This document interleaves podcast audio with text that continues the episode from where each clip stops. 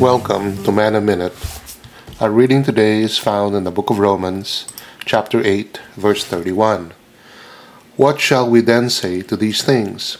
If God be for us, who can be against us? The enemy will bring in all manner of excuses, whereby he may blind the understanding, that we may not see the work about us. But the work is there, and we must be faithful in the service of God. We only have one life. Allow God to change us for His purpose.